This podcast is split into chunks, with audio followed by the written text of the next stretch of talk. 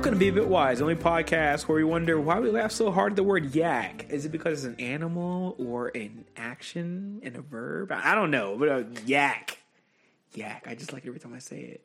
Yak, anyway. Yak, don't talk back. Hey, see, there's another reason why I like the word yak.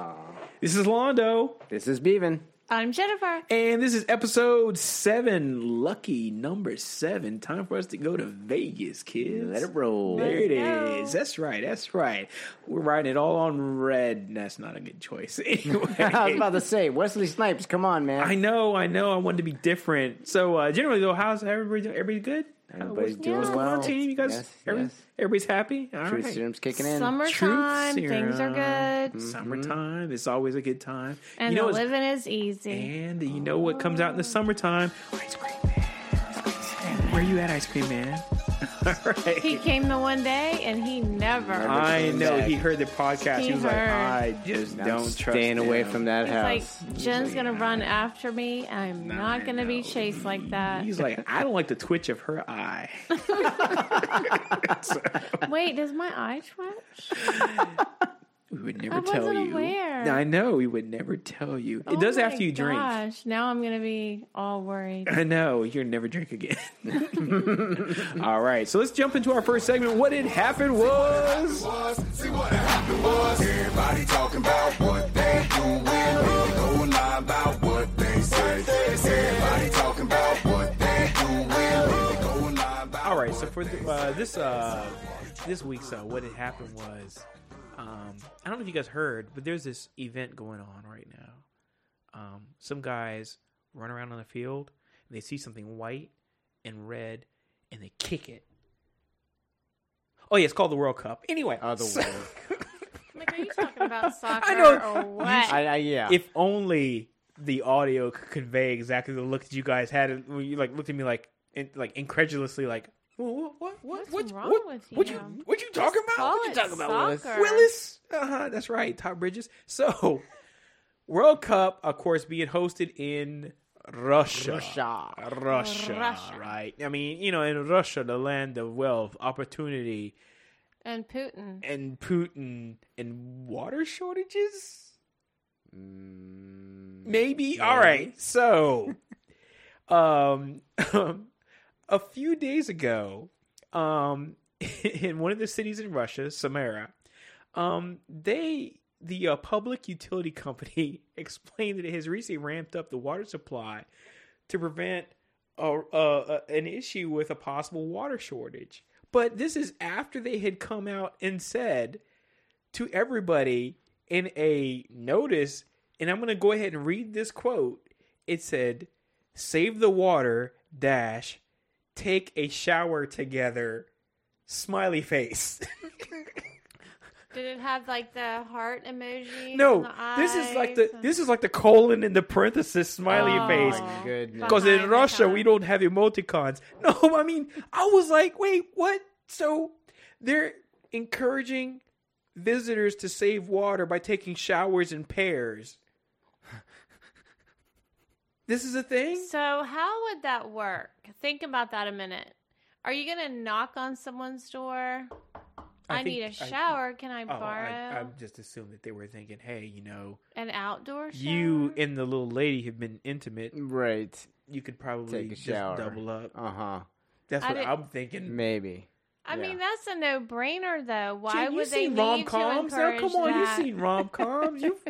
You've watched the rom-com. That's what happens in a rom-com. Right. They take a shower together. It saves all the Russian water. It's a rom-com. That's right. Rom-com. In Mother Russia, rom-com joke you. I guess. Oh, I don't know. Yakov Smirnov. So now supposedly you put out a second statement, and they said that the water supply and water disposal of the city of Samara is carried out in a regular mode. All equipment, blah, blah, blah, works without interruption and stably copes with the load, blah, blah, blah. That sounds like some PR speak to me. Right. That's so weird. First of all, if you have an official Twitter account for your water, you know, supply, utility, don't use smiley faces. Just, you know. Just use the water emoji. Yeah. emoji, yes.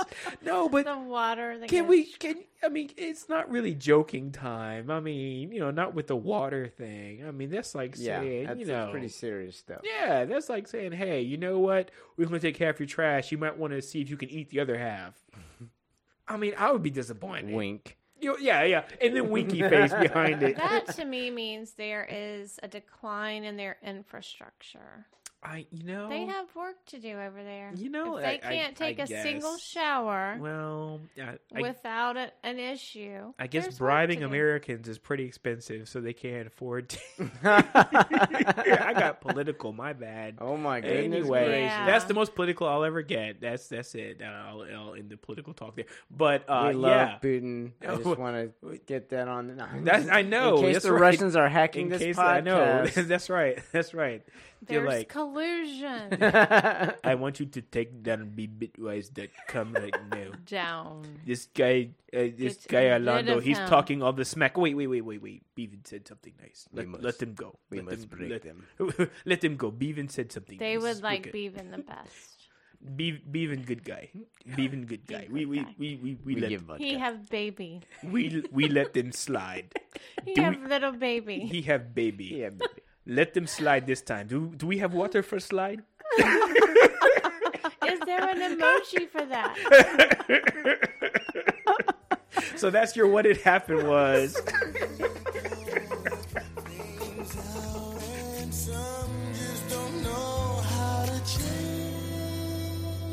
Let's don't wait till the water is dry. We might watch our whole life passes.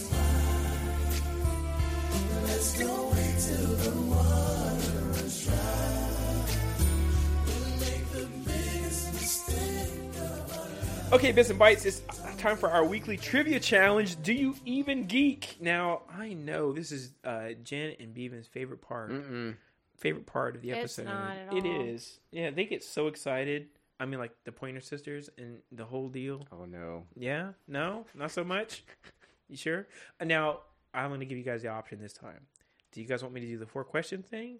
Or do you want me to give you guys the question where it's like you have to list, like, find all the items in the list? Oh, man. Oh, the 4-question thing. Okay. For me, but I don't know if even the last time it was the keyboard thing. The keyboard, and you did pretty good on that last time. So you did better, though.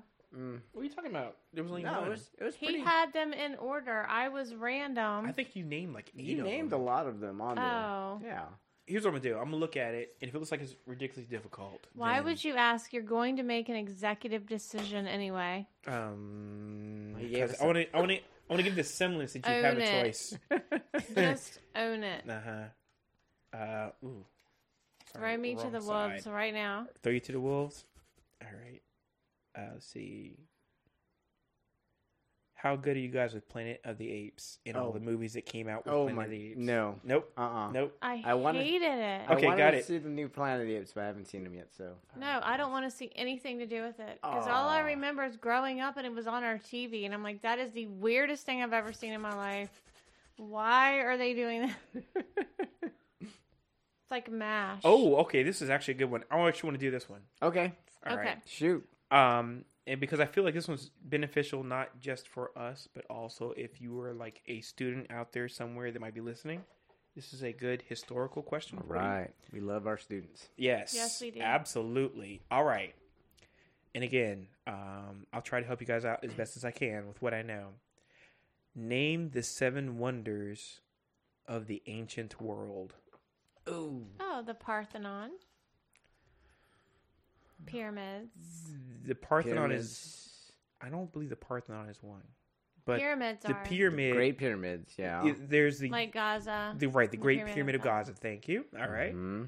The Colossus of Rome. Colossus, yes, sir. It's the Colossus of Rhodes. The Hanging Gardens. Hanging Gardens of Babylon, yes. That's 3. Mm-hmm. I was doing so well. The Sphinx is 1. Oh, yeah, the Sphinx. No. No, the Sphinx is not one. Remember, whatever these things are, they're on a grandiose scale or something that's a really, really... Mexico. There's nothing that's done on the Western Hemisphere. Great Wall? Great Wall is not one of them. What? Wow, I used to... Great Wall is kind of considered modern compared to most of these things. Like Mesopotamia. Plus, the Great Wall was actually built in pieces and portions. Right, so. Centuries. Yeah. Man, I used to know these too. Oh, I know. I feel like we probably all know these things. Gosh. The Library of Alexandria? You got the library. Yep. All right, that's four. We need three more, Jen. What? This. Where's it at? Stone. Oh, actually, I'm sorry. Stonehenge. I'm sorry. The library is not considered one. Oh no. I'm sorry. Just like you, I thought the library was one as well. Stonehenge? But I'm gonna go ahead and give it to you because it's not the library. It's the lighthouse. The lighthouse, which is supposed to be like an amazing. Like, oh man, I heard this whole podcast about it. Wow. And I was surprised that it was like really, really tall. And most of these things, by the way, were actually destroyed by earthquakes. Aww. Because I mean, when you build these like really tall structures, the earthquakes just kind of level them. Yeah, because they're not built to withstand earthquakes. It's Stonehenge on there. So you guys got Great Pyramid, you got Hanging Gardens, you got the Colossus Rhodes, and I'm gonna go ahead and give you guys the Lighthouse of Alexandria. Okay. And Stonehenge, you said, is not on. No, Stonehenge is not one. Okay. Oh, I know. AOL. You've got mail. Jen's email account. My email account. You've got answers. All right. Still wrong, but keep going. So most of them are probably in the Mediterranean area. So you guys, two are in the namesake of a god. Oof.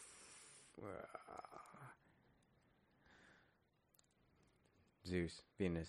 Zeus, you got Statue of Zeus at Olympia. No way. Yeah, goodness, that's one. Steven, rock. And I don't. And then the other is, I'm going to go ahead and just give you guys the other one. So it's the Temple of Artemis. Okay. And again, these things, I mean, if you guys ever get the opportunity, and I'll actually link to as much real information as I can on our show notes, so that way you guys can reference to it to all the listeners out there. And then the mausoleum at Halicarnassus, and I always mispronounce that, so if I've mispronounced it again, I apologize. But that is really where the idea of the term mausoleum comes from, because they call it the tomb of Mausolus. So that was one that, but those are the three you guys missed. You guys got really, really close though. And I feel like I kept thinking that library was one. Yeah. I mean, because I kept hearing about it. And wasn't it destroyed by fire? Yes. Yeah. Because it was ransacked. Oh, man. I was like, I really wish I could see that. That would have been great. And then coming to find out, so I listened to a podcast about this, and they said, another podcast, and they said that after these earthquakes would come up and like destroy something, and one of these like seven wonders, they would just take all the stuff, the rubble that was left over, and they would make something else. Interesting. So there's some stuff that's actually built now that you can actually go visit that was made out of some of these, wonders that actually collapsed. So the History Channel is very interesting to watch when it talks about that. I'm sure. Because they're just baffled at the fact that they could actually develop these things without technology or machinery or any of that. Although the one I was disappointed about though was the Colossus at Rhodes. I was always told that it was actually the guy standing across the actual entrance to that. Yeah, they just he just stood on one side. They said there's no way that it could have been built where it actually stood across, like it does in that one episode of Game of Thrones. Yeah, that was like my my letdown moment of life. It's like when you found out. Doesn't exist. Gotta bloop, bleep, bleep, bleep. And if doesn't, then neither does the. Hey, well, you are just destroying dreams now. Killing kids' dreams on this podcast. They call her. No child is listening. Wow. Now I know how come you have Dream Killer tattooed on your upper thigh. Right. And I didn't think it was obvious. But you wear short shorts. All right. That was our Do You Even Geek challenge this week. What up? What? I'm going to go ahead and just break right into saying that this is time for us to get into the main topic for this week. Of course, every week we do the Say What, which is our portion where we talk about some topic. And this week's topic is money. Money. There you go. Somebody's gotta go up top. All right. Ferrari and Jaguar switching four lanes with the top down, screaming out money in the bank. Bubble hard in the double law, flash the rims with the window crack. Holla back, money in the bank. Jigga, I don't like it if it don't gleam, gleam. In the hell with the price, but the money in the bank. Down hard for my dogs that's locked in the bank. So you folks, Ben, Orlando, you guys use mobile banking? Yes. Yes. Yeah, yeah. Yeah. For years. It's pretty fascinating how much that mobile banking has developed in the number of years it's been out. I think it's only been out, I wouldn't want to say maybe 10 years. Oh, it's got to be less than that, I think. Yeah. I just know that I actually left a bank because they didn't offer mobile banking. It's crazy. Yeah. Because I feel like it was like, I'm like, I don't want something where I can't just access my money anywhere. Yeah. And even still, before mobile banking became so prevalent today, I was even nervous about it. Because it's like, my whole bank account is on my phone. If anybody has access to this, they can access my bank account. That's true. But now it's so ubiquitous to me that I break it out, see how much money I have left in my account so I can see if I can buy a Slurpee or something. I know. I look in your account too. Yes. Which is why we're going to be covering security later on in this podcast. How to prevent Orlando specifically from hacking into know exactly. So the FDIC, the Federal Deposit Insurance Corporation, recently came out with this report about mobile banking and the amount of use it's had over the years. Mm-hmm. So back in 2011. Mobile banking was about 22% use. Oh, okay. Nowadays, it's at 43%. Mobile users have bank accounts that use mobile banking regularly, according to this survey. 62% of those mobile banking users check their account balances on their phone before making a purchase. Do you guys do that when you're likely in line? See, and definitely, I get lots of notifications from my different cards. Wow! So, like you're saying, that every time you make a purchase, you pull out your phone, look at the. Absolutely. Oh, okay, gotcha. It's great. I mean, yeah, I do the same thing. I make major purchases. I recently purchased a. Oh, major purchases, yes. Yeah. If I'm just going to Subway. I at least gotta check. I'll be honest. I'm so lazy. I just pull my watch out and click the little thing and just Apple Pay right on the. Yes, yeah. I've done that a couple times before too. Mm-hmm. It's awesome how much that has just progressed. Yeah, if it's under $10, I'm just quick. So yeah. So anyway. So when you're using those apps, they say 50% of them decide whether or not they're going to purchase an app or purchase an item from just looking at their mobile accounts. Oh right, sure. It's crazy. I mean, it's just nowadays you think. Before when I was looking at before I was trying to check my bank accounts, I would look up my computers. Check up online to see what was in my bank account before I even left my house. Oh, yeah. No, I didn't think about that. And nowadays, you just bust it out and say, oh, yeah, I have X amount of dollars. I can buy that, those box Cheerios or some government cheese at the time. Government cheese. Yeah, boy. But now, they have P2P apps. Yeah. Venmo and what is the other one that I'm looking for? Zelle. I love Venmo. I use it too, and I didn't really. What's the second one? You said Zelle? Zelle. It's a new one that's come out like Wells Fargo, and now a bank account that I use has Zelle on it. Uh-huh. And you can. It's the same thing as Venmo. You can share your money with anybody. Say that you owe me $50. I can just mobile app it and send you a text message saying, "Hey, Orlando, you owe Bevan for $50." Right, and that's what I'm gonna respond and be like, "I moved."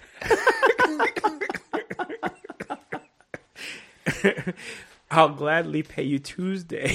Check's in the mail. For this hamburger today. But what's fascinating to me about that stuff is, I still do some graphic design and web design stuff on the side. Mm-hmm. And using Venmo, I've asked some of my older clients, hey, do you have mobile banking or do you have a check or Zelle on your account that you can pay me the amount that you owe me? Mm-hmm. And they're just saying, what is that? Yeah.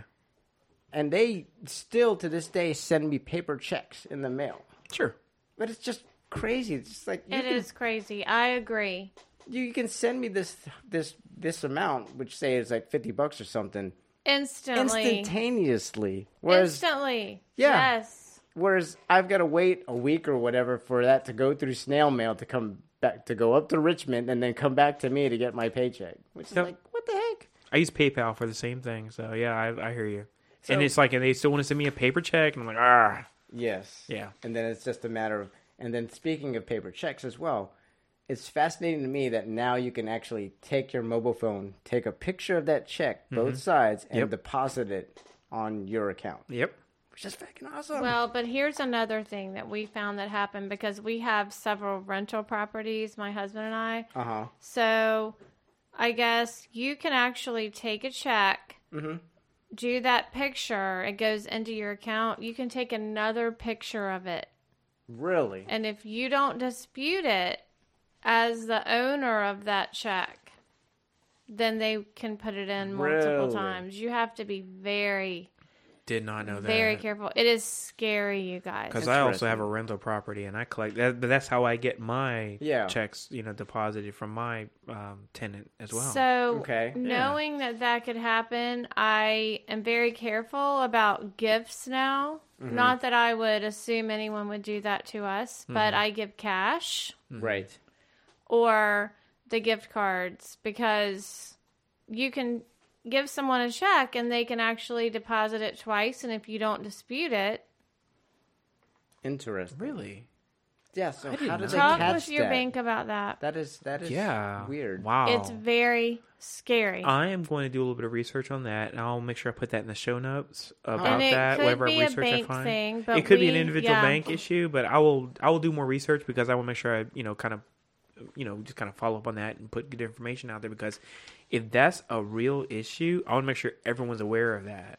So, it is a real issue. So again, whoever's listening to this, I will put more information on the website. It happened to us. One check was cashed twice, and when we went to find out why, they said because no one disputed. Wow. Jeez. Yeah. All right. Well, be careful. Absolutely. Be careful. Yeah. So do you folks actually use any financial apps on your phone? Oh, yes, absolutely. I use Mint and Acorns and Robinhood. Yep. That's something that they talk about in this survey, too. Mint, Clarity Money, and Wally are some of the best-known budgeting apps. Oh, okay. And then Stash, Acorns, and Betterment are good for investing. Yep. So let's see. From what this is saying here... standalone budgeting investing apps just like Mint and Clarity Money were found on just 18% and 17% of smartphones, respectively. Interesting. I thought it would have caught more. It might be growing. I think Mint got bought out by Intuit. Yes, they did. Yeah, but I was with them before they even had that set up. But I love the fact that it's like I pull up Mint and I can see everything. Yes. Like mortgages, car loans, credit cards. Retirement account, investment account, it gives you a checking account, but fantastic picture of where you stand. Love that. It is awesome. Yeah, 63% of people have at least one financial app installed, according to the survey. Oh, okay. And the average smartphone user has 2.5 financial apps on their cell phone. Gotcha. Which is great. Yeah. And breaking it down a little bit more, the millennials have the average number of financial apps they have are 3.6. So they're more in. Inclined to have investments. So that's kind of a good thing. I am very optimistic about our future. Well, one thing I've noticed, because my daughter is a millennial. Yep. So I see a huge difference. We would get our bank statement once a month, remember? Paper. Yep, paper. When we were in college. Oh, yeah. When we were young adults. Yes. And then you would try to reconcile that statement and make sure everything looked right. She gets that notification instantly and we do too, but as a young adult, I think that's key in how you spend your money. Absolutely. It's so great, it's a benefit to them, because they can monitor, they can get a notification about fraud immediately, or someone used my card or my number. It's pretty cool, actually. Yeah. Or if you just like getting close to your friggin' balance. Yeah, your balance is I remember when I was like younger, is like if you did overdraft in your account, it was like $10, $15. Yeah. Now it's like $35, $40. But now it's like it doesn't happen. It's crazy. Yeah, it's insane. So every time my husband would go by her account when she was still in college, he would joke, he'd be like, she's at $3. How is she always at $3? Because like, she's in college. That's how that works. I'm at $3. Cut her off. Yes. No. Free drinks for Sydney. Because she's thinking that's three meals. I mean, it's just like one double stack from Wendy's every day. She's good.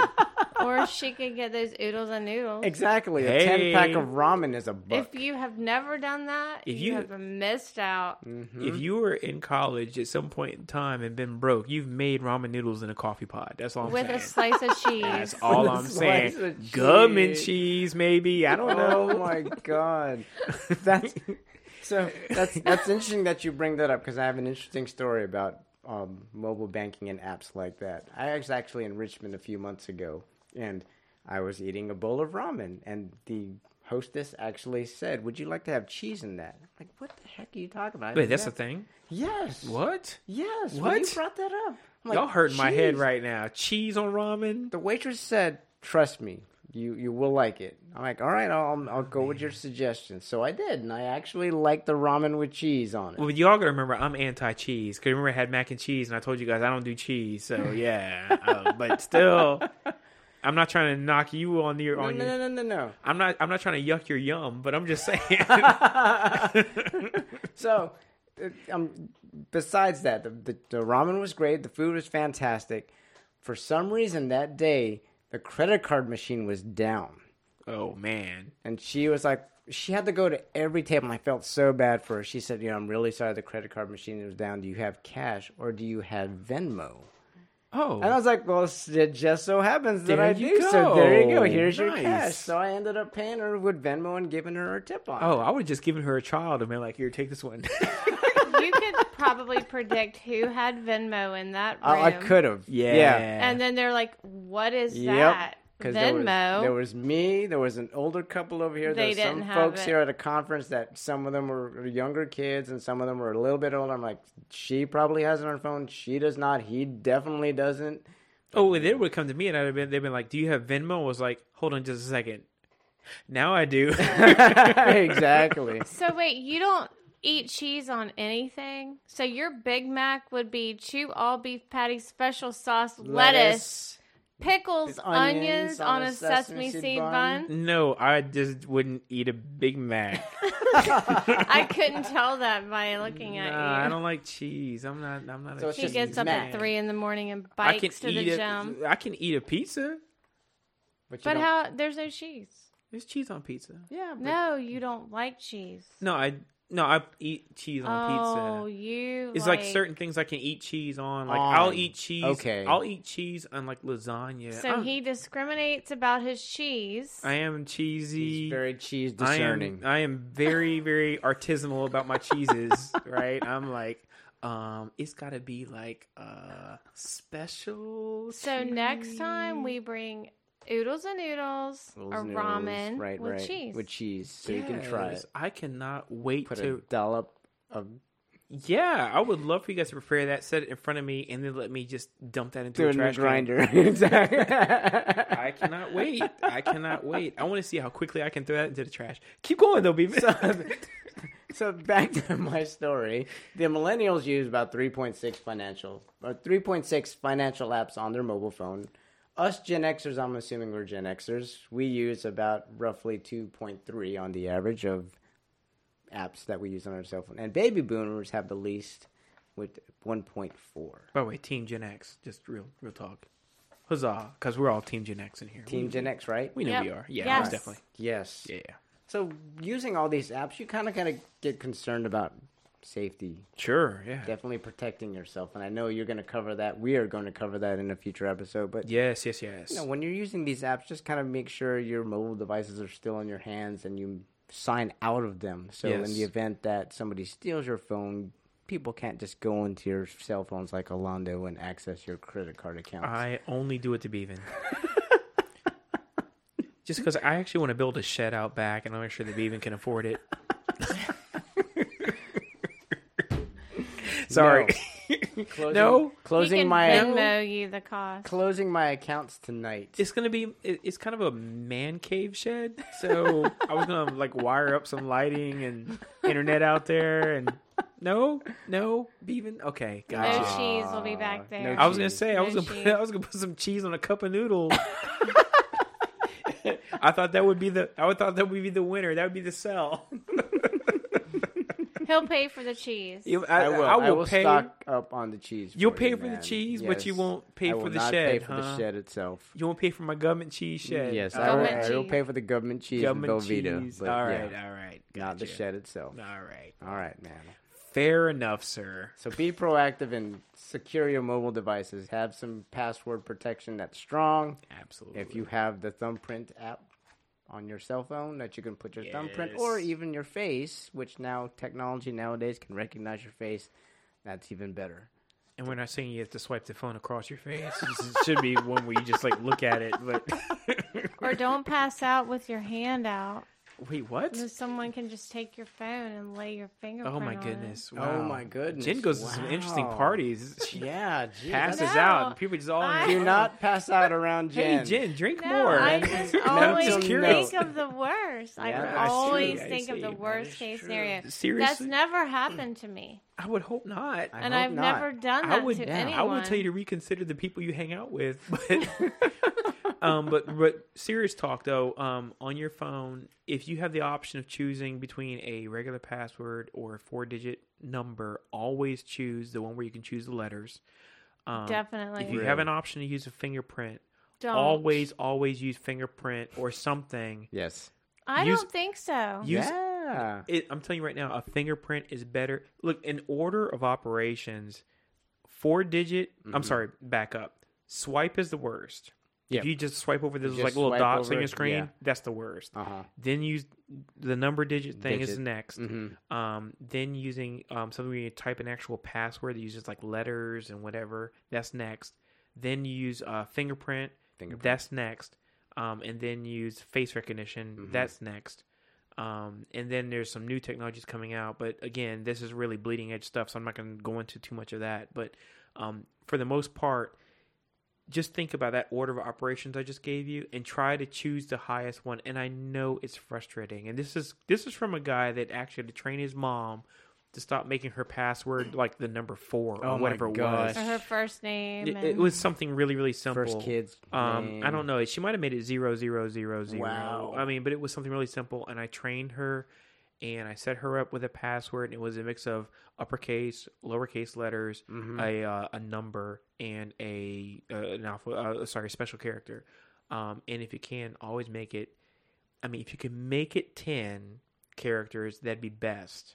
But start at least get it to 10 characters or more. This is somebody that does a lot of encryption and stuff. That is where you start hitting the point where it takes a computer a long time to break that. So if you can, make it that complex. And again, I know it's gonna be frustrating to you, but try and do that. What about the like passphrases? So if you put something like, say, the untold story of the Witches of Oz. Yeah, if you did that, I mean that's much better than just like putting in like car. Yep, it's like your password or something like that, or you're like, oh, my kid's name is Kit.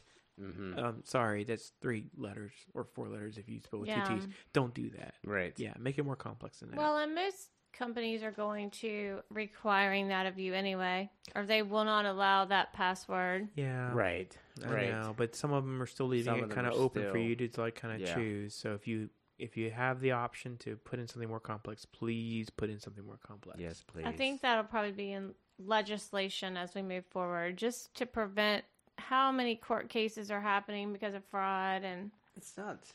But nowadays, too, there's another thing that I was going to cover as well. It's just you even get emails and texts. I've gotten texts a couple of times saying, hey, your bank account's been closed.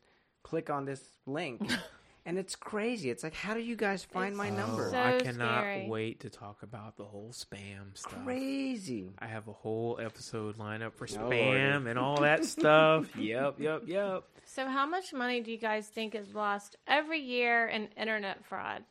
Oof. $1 billion, Austin Powers. Dr. Evil. That's got to be a high number. I would say probably if not $1 billion, probably close to it, like 970 million or so. How about 16 billion? Whoa. In 2017. Stop talking. Wow. 16 billion. For real, 16 billion. Jeez. So I read an article that said our password hygiene is low. Oh, yes. Oh, yeah.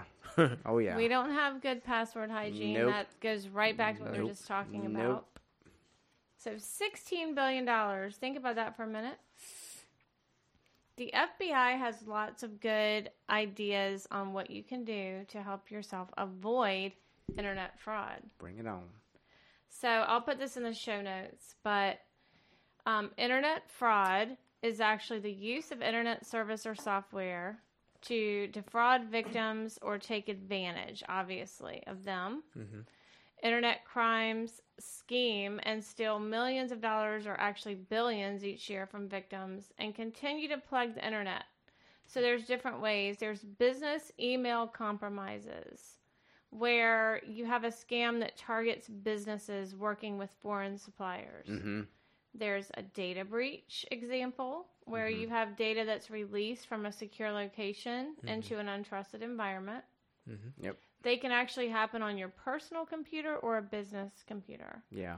Denial of service. Oh, wait. I'm sorry. No, that's okay. No. The data breach one is important because it's affected a company I work at, the Port Authority, and it's affected a company that we work with closely, Maersk, which is a sea line.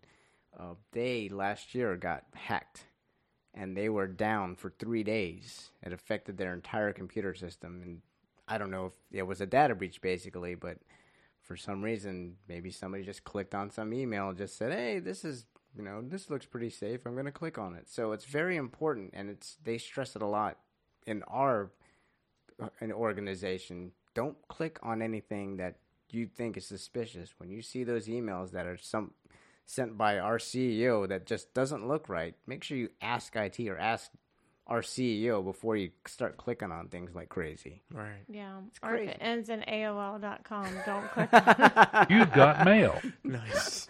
AOL.com. Denial of service, mm-hmm. email account compromises, malware. That drives me crazy. Yeah. It'll just pop up with flashing screens mm-hmm. and lights all over your computer. Mm-hmm. Yep. Phishing and spoofing. Mm-hmm. That's going to be a faked electronic document, and then ransomware. Yep. That is a form of malware targeting human and technical weaknesses. So it actually puts you at risk. I mean, a lot of people don't even understand these things that come across their screen or ways that they're actually in danger.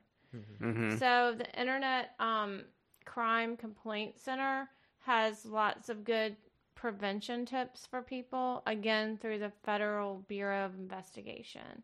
And I'm going to attach that into the show notes. Good deal. But it talks again about whatever you've been through, whether it's debt elimination, identity theft, the lottery, spam, again, phishing and spoofing, third-party receiver of funds, those emails that talk about I'm coming over from another country and I have $1 billion or $1 million to give you. If you'll just let me access your bank account, I'll put it in there.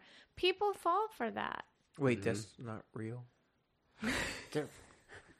My name is Hosan, and I'm from some country in Southeast Asia. Are you telling me that Prince Numse was not really telling me? Sweet brother Numse. You got me. Anyway, so... You sent him your bank account, didn't you? Well, no, I sent him Beavin's, but that's not the point. I figured Beaver wouldn't mind. I mean, I figured I'll just put a little aside for the shed for me and then give the rest to... And then you'd have $1 million in your bank account. No. That's where Sweet Brother Numsi was. Okay. It's scary what people thought. Yeah. But there's a story, and I've got to find it, and I've got to send it to you for the show notes. They actually found a pile of money in an apartment in Nigeria. So...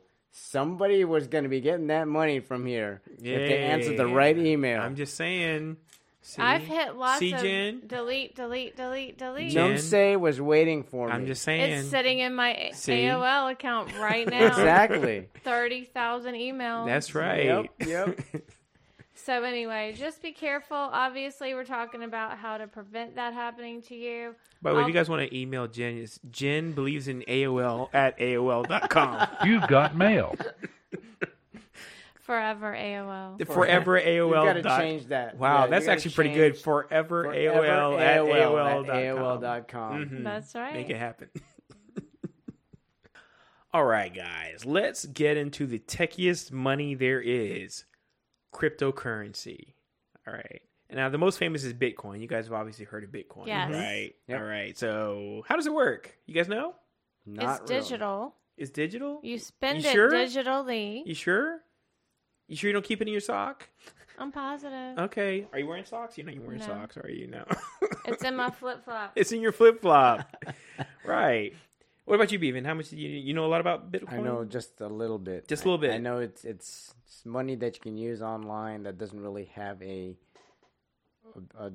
denomination to it, and it's not like a dollar or a won or peso or anything like that. But you can use it to buy certain things over the internet. That's right. Mm-hmm. So, it was the concept of Bitcoin was actually based on a research paper by Satoshi Nakamoto.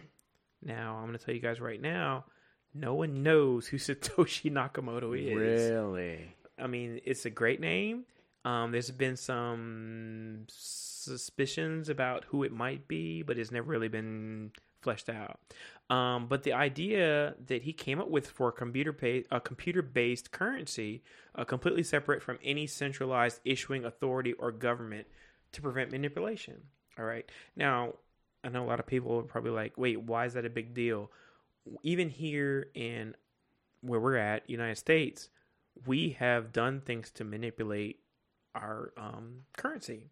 At one point in time, it was based on the gold standard, right? Which basically meant if you got a dollar bill, it actually represented a certain amount of gold on the gold standard. They switched to the silver standard, and now it's not on any standard. So basically, if you were to go to the federal government and say, hey, here's a dollar, give me however much plebels this is worth, and they'd be like, it's really not worth anything but the dollar that you just held in your hands. Right. So we believe in the idea of the value of the dollar. Mm-hmm. So the concept of creating this like digital or technical currency really appealed to people because they're like, this is going to be post-government, right? So it's like, well, if the government collapsed for whatever reason, or we don't believe in having a currency that maybe Venezuela, you can't use in Venezuela or something. And because the internet is global and I want to use this money anywhere, right? It's like, well, let me have something that is separate from all these government entities. Mm-hmm. And that was what gave rise to this.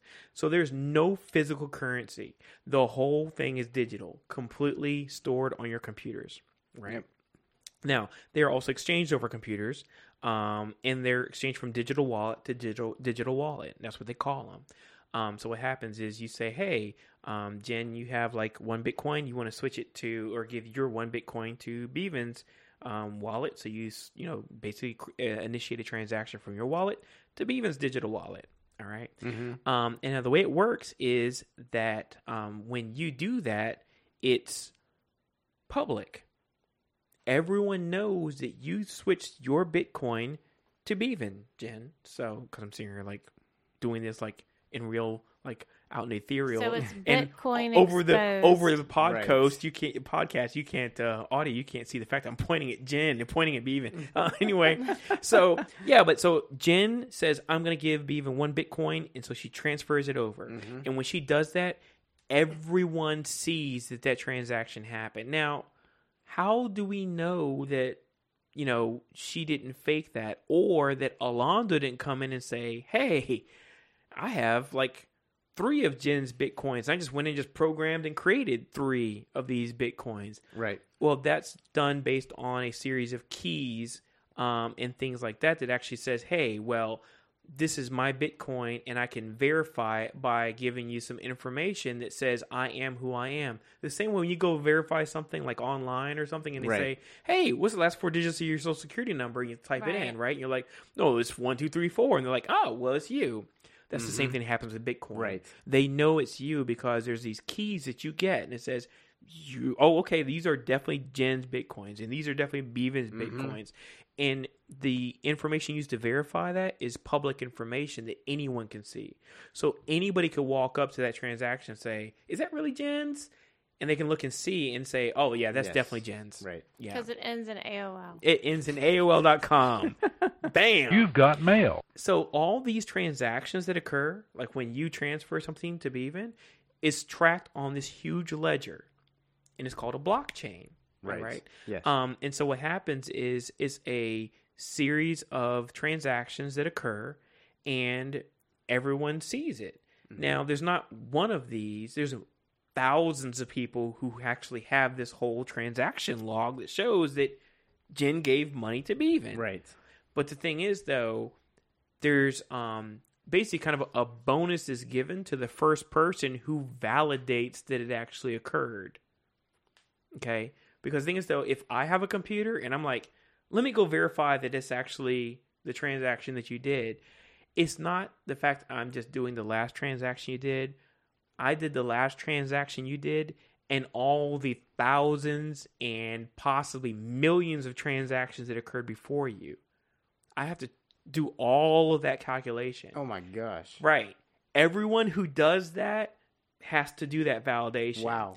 Now, whoever's the first one to do that gets a tip. The same way you're like a waiter at a restaurant. Yeah. You're like, I brought you your coffee, and then you're like, oh, thank you, my good man. And you give him a tip. Mm-hmm. That's the same way it works with Bitcoin. Wow. The first person who does that gets a tip. That tip is basically a portion of a Bitcoin. So you can literally make money, Bitcoin money, by just computing all the transactions that happen.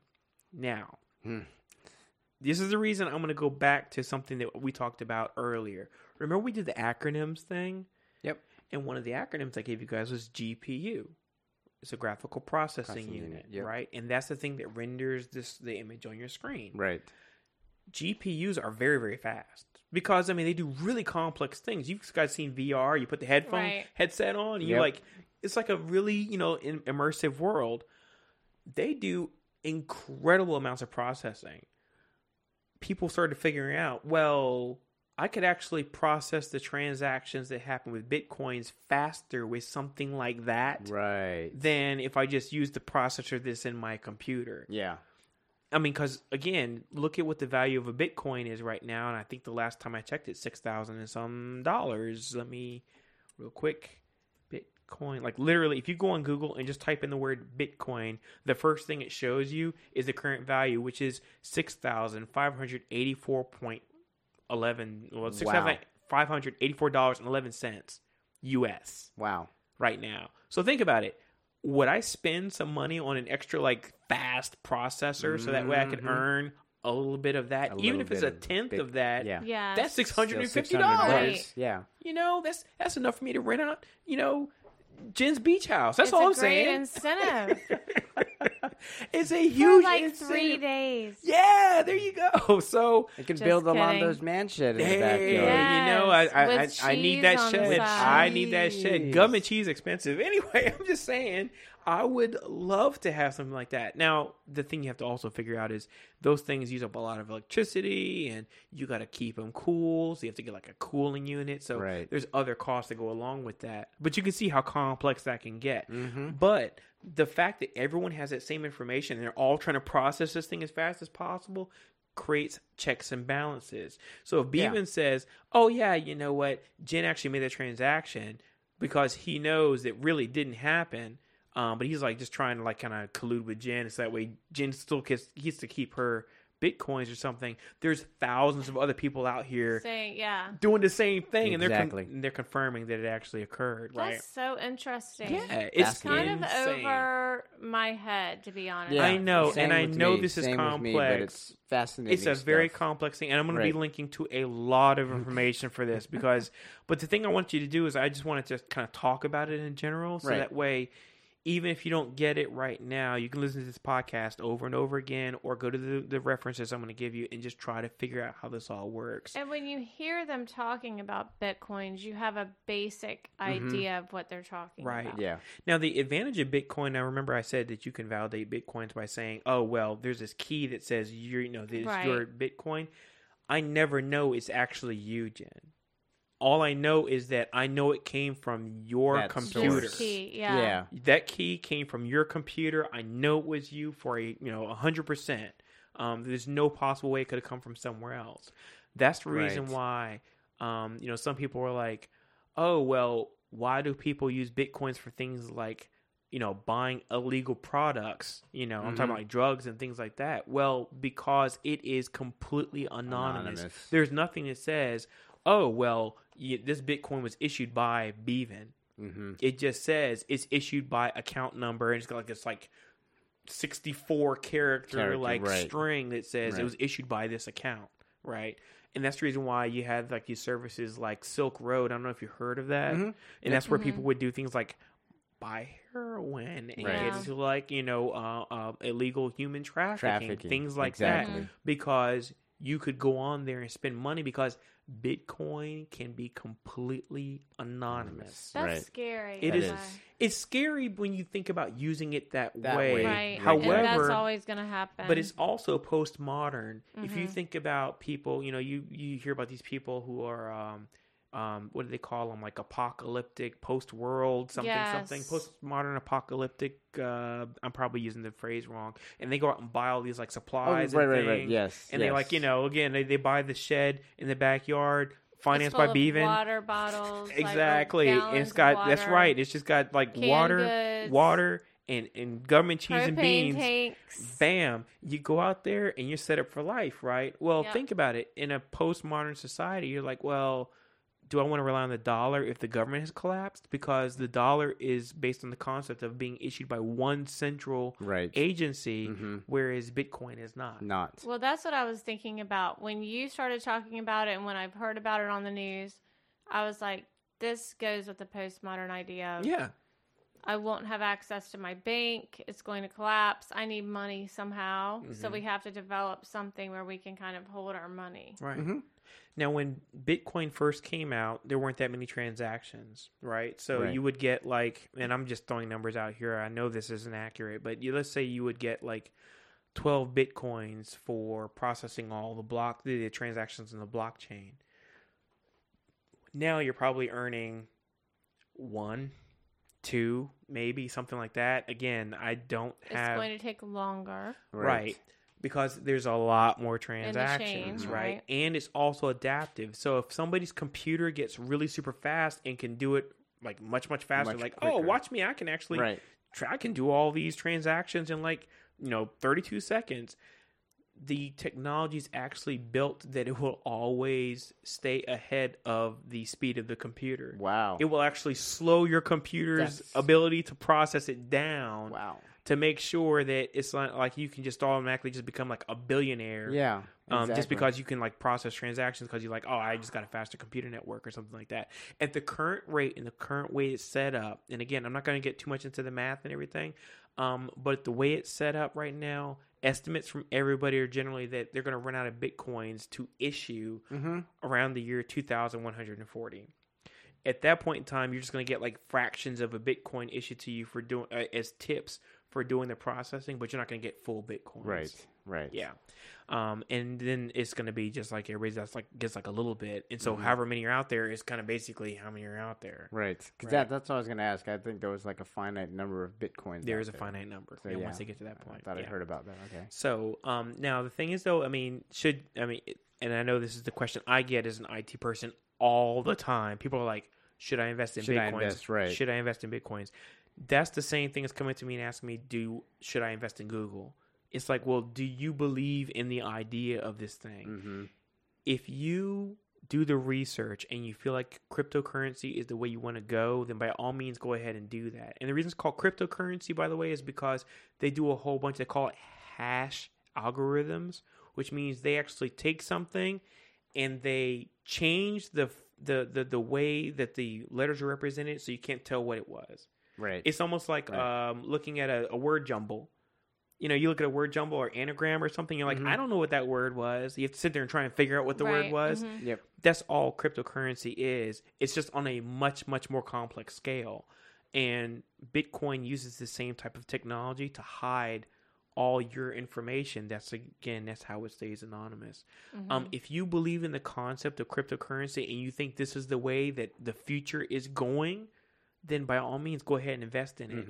If you think this is too scary and you have even a moment of doubt, don't do it. Don't do it. So I know that there's a whole bunch of news articles out here. CNN will come out and be like, oh, Bitcoin's $1,000 million today.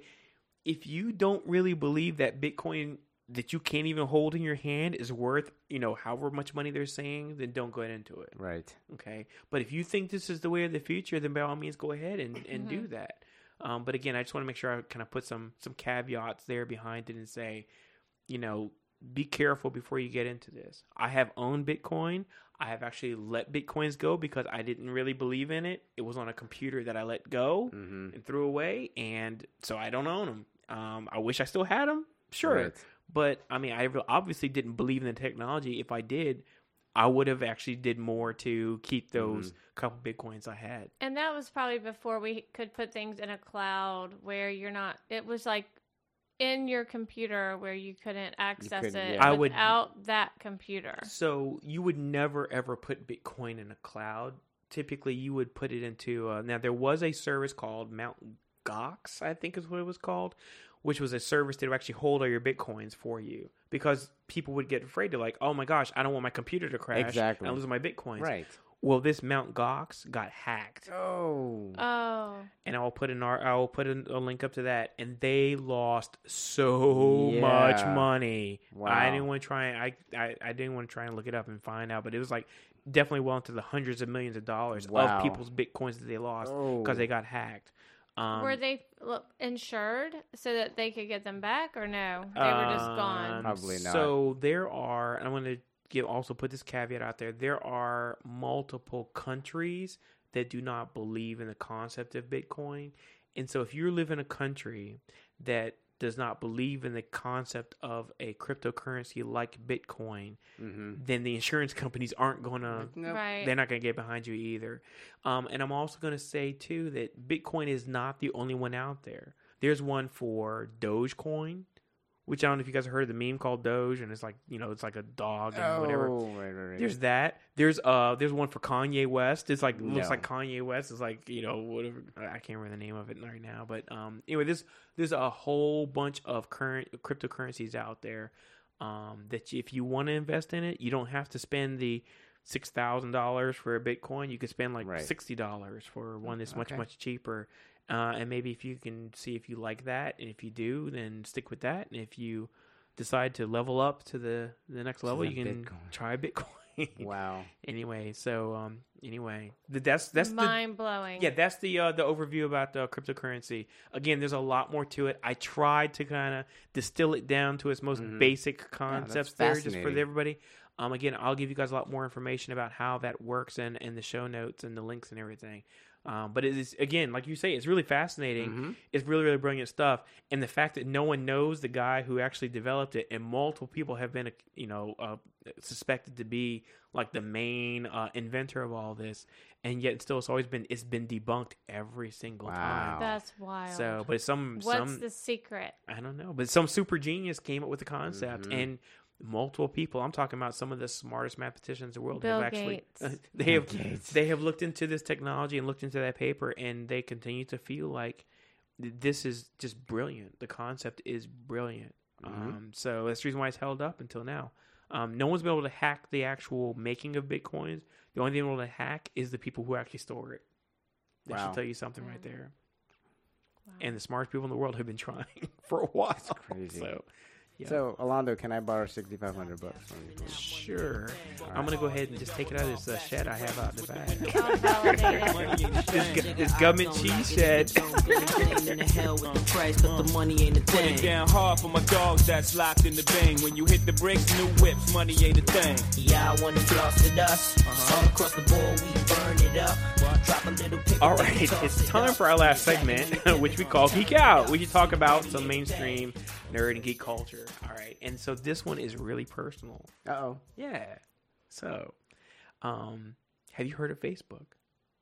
What is that? Never heard of it? Is it? I think it's thefacebook.com. Anyway, so yeah.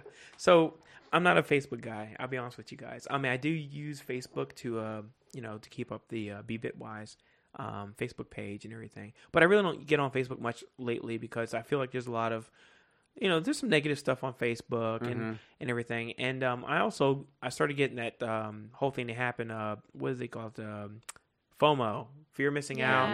Yeah, and right. You know, because a lot of my friends, you know, like Bevan, obviously, you know, a lot of my friends, because you know they're all on that side of the water, yep. you know, which is like an hour away from me. Mm-hmm. And I would see these parties and things going on. I was like, oh man, I wish I was at that party.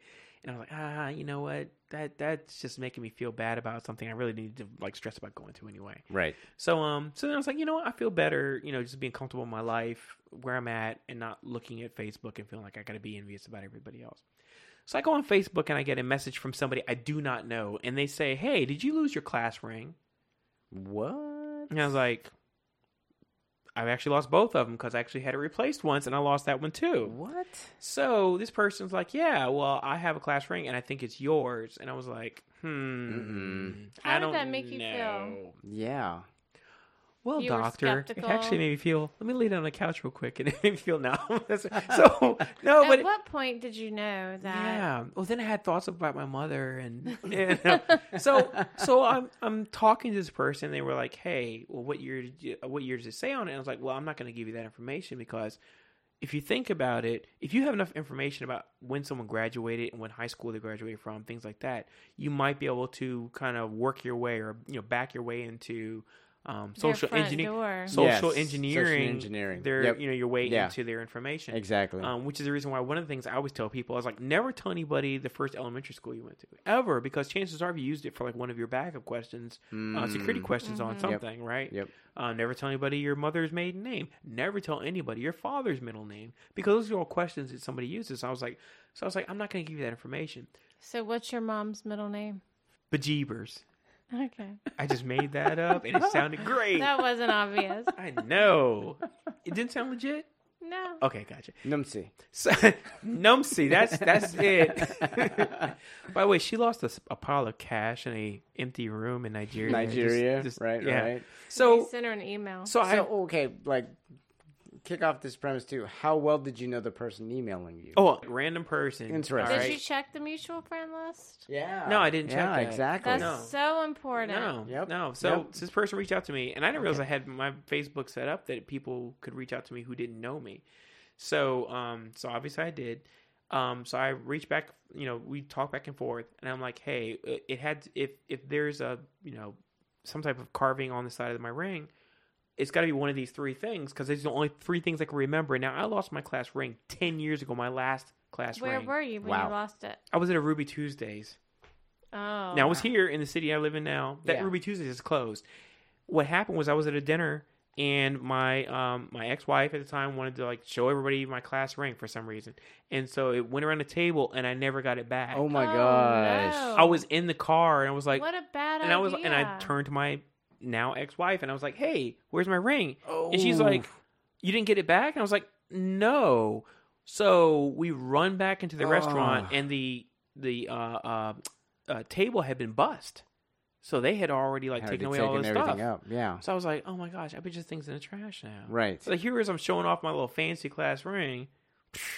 So you fancy, huh? I was fancy. Hair done, nails done, everything big. That's right. So I was like hot about this. So when this woman reaches out to me, I was like, "There's no way. How did she possibly get this thing?" Come to find out, there's a possibility her ex-boyfriend from years ago might have worked at the same place. He got this class ring, held on to it, gave it to her. She held on to it. Then she kept trying to figure out, you know, whose ring it was. Belonged to. It only had my first name on there, and I have actually since then had my first and middle names flipped. So it's no longer my first name. So then inside, she thought she read my last name, but she read it incorrectly because it was etched inside, and it was really super tiny. Right. And so she got a magnifying glass recently and just like really read it, and she's like, oh, that's not what I thought it was. I thought it was blah, blah, blah. Now, it's actually this thing. And so she reaches out to me, and I was like, wow. I mean, it sounds like a really legit story. Right. And I told her, I was like, well, does it have one of these three things? If it's got one of these three things on the side of it, it's my ring. Take a picture of it and send it to me. That's what I was going to say. Send me a picture. And that's what she did. And sure enough, It was my ring. Wow. I was shocked. Did you meet her in a parking lot somewhere? So guess what I did right before I came here? This woman gave me my class ring from high school. Something good came out of Facebook. She gave me my class ring. So I was like surprised. Holy cow. She gave me my class ring and I explained to her the story and everything. And sure enough, I explained like the insignias on it. That's why he was so serious when we got here. No, it's because I was tired from work. Anyway, so yep, that's cool. So something good came out of that. However, I wanted to bring this up just to kind of bring a point about that. If someone comes to you with something like that, notice the things that I said, which is I didn't divulge too much information up front. Right. Okay. I didn't tell her like, oh yeah, I graduated in blah, blah, blah year. In fact, nowhere on my class ring does it say the high school I went to. It has the letters of the high school I went to, the initials, but it doesn't actually say the full name of the high school. Now, unfortunately, it has the mascot on the side, which I feel bad that I have that because that's one of the security questions on one of the questions I use for something somewhere. And I'm like, dang it, I need to change that. Beaven, go get it. I know. Beaven's like, that shed's mine now. That's right. That government cheese shed. So, but anyway, I just want to make sure I put it out there, though, that, I mean, I really believe that, I mean, and again, she's a great, great person. I really appreciate you reaching out to me. I know you and I talked about the fact that you're probably going to download this episode so you can hear the story. Awesome. And I really, really appreciate your efforts. But I also want to put the caveat out there that for every good person out there to do something like this, there's like multiple people that, you know, will just use this as an opportunity to get information out of you, deliver nothing to you, and then like drain your bank account or get access to something that you have that's really private and personal. Yep. So that's the reason I wanted to bring up this story is just to kind of talk about all that. And put that out there too. Very nice. Yep. So that's the story about the classroom. I got a pocket protector. I broke my glasses on purpose so I could tape them together. Run back to Reddit and type stuff no one will see. You're a geek. That means you're just a hipster wannabe. That's right, I'm a geek. I've got brains and a personality. I wear my glasses sincerely and my t-shirts ironically. There's some things you can't learn in a class, or else I'll sign you up for intro to how not to be a social outcast. Okay, team, is there anything else we need to cover? I think we're done. We're good? All right. Well, little bits and big bites. That's this week's show. Thanks for joining in, and we hope you all learned a lot about, really for the most part, security, even though it was about money and class ranks, but security and government cheese sheds. Security when it comes to your money, especially over the internet. I know that can be a scary thing. But the thing is, though, if you're smart about it and you're safe about it, I really believe that spending money on the internet doesn't have to be a bad thing. Just be careful about what you do. Don't give away your information, to anybody you don't find reputable. Like Alondo. I know. I was going to say divulge all of it to Alondo. Yeah, don't do that. Really, don't. Because all I'm going to do is just deposit in my government cheese shed account. And put it in his Bitcoin. That's right. That's right. Exactly. And I assure you, we are definitely going to be covering more about malware. And all the other threats that are out there. $16 billion. I know. In 2017. Jeez. I know.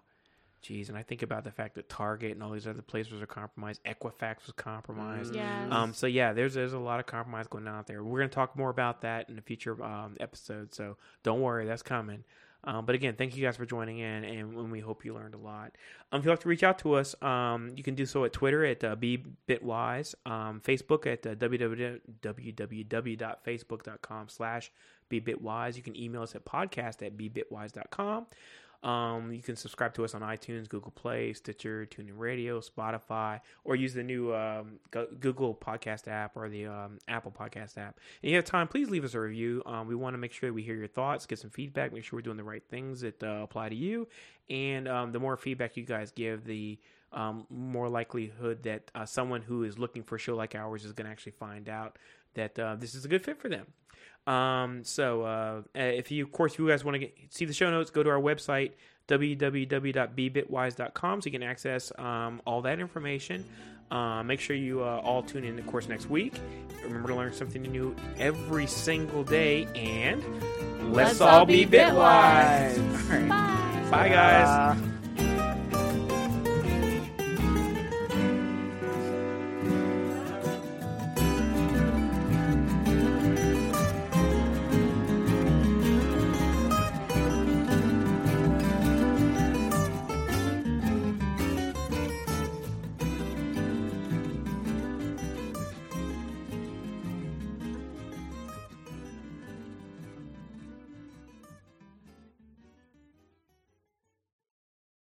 This is terrible. No, I'm just messing with you. I snuck something in there.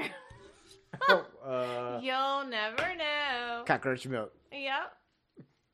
And beak. Beak coffee. Crow's beak coffee. There's a beak in there. If there was a beak in there, I'd be like, I'm going to Spencer's. Just like I wanted. You need to get one of those. Just like I wanted. Yes. I'm getting a beak. One of these Y'all days. Are going to find a beak in your drink one of these days. Wait till you guys see when I get ready to redo this website. I'm going to have to put some beaks and stuff on it. Yep. Like, what the hell? I'm getting ready to make this cockroach milk icon, too. It's going to be hilarious. I was telling my daughter, but then she's like, how does one get the milk? Exactly. And I said, it's crystallized, and you have to. She's like, Mom, I don't even want to know. Tell her, listen to the podcast. She has been. She likes it. Nice. What? Nice. Yeah.